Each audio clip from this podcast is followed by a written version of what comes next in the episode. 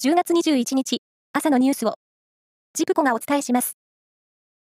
大型減政策などで、市場の混乱を招き、支持率が急落していたイギリスのトラス首相が、辞任を表明しました。就任後、わずか44日で退陣に追い込まれた形です。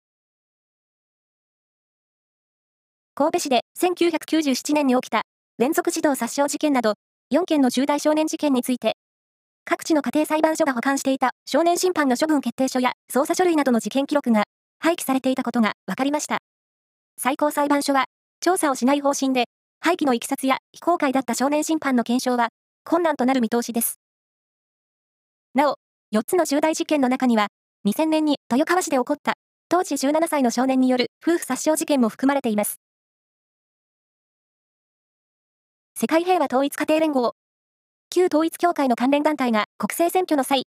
自民党の国会議員に対し、教団側が掲げる政策を推進するよう、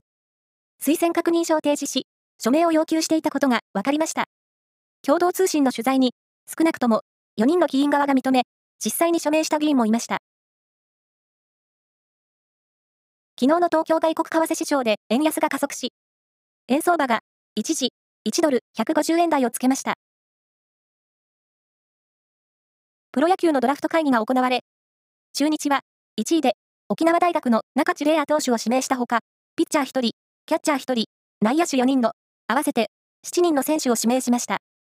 なお、小牧市にある誉高校の伊姫逸也選手は、ソフトバンクが1位指名し、交渉権を獲得しました。最後に期待高まる嬉しいニュースです。朝日新聞によりますと、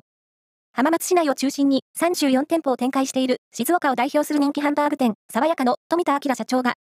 今月18日に浜松市内の大学で特別講義を行い、爽やかの県外進出について、あると思うと発言したことが分かりました。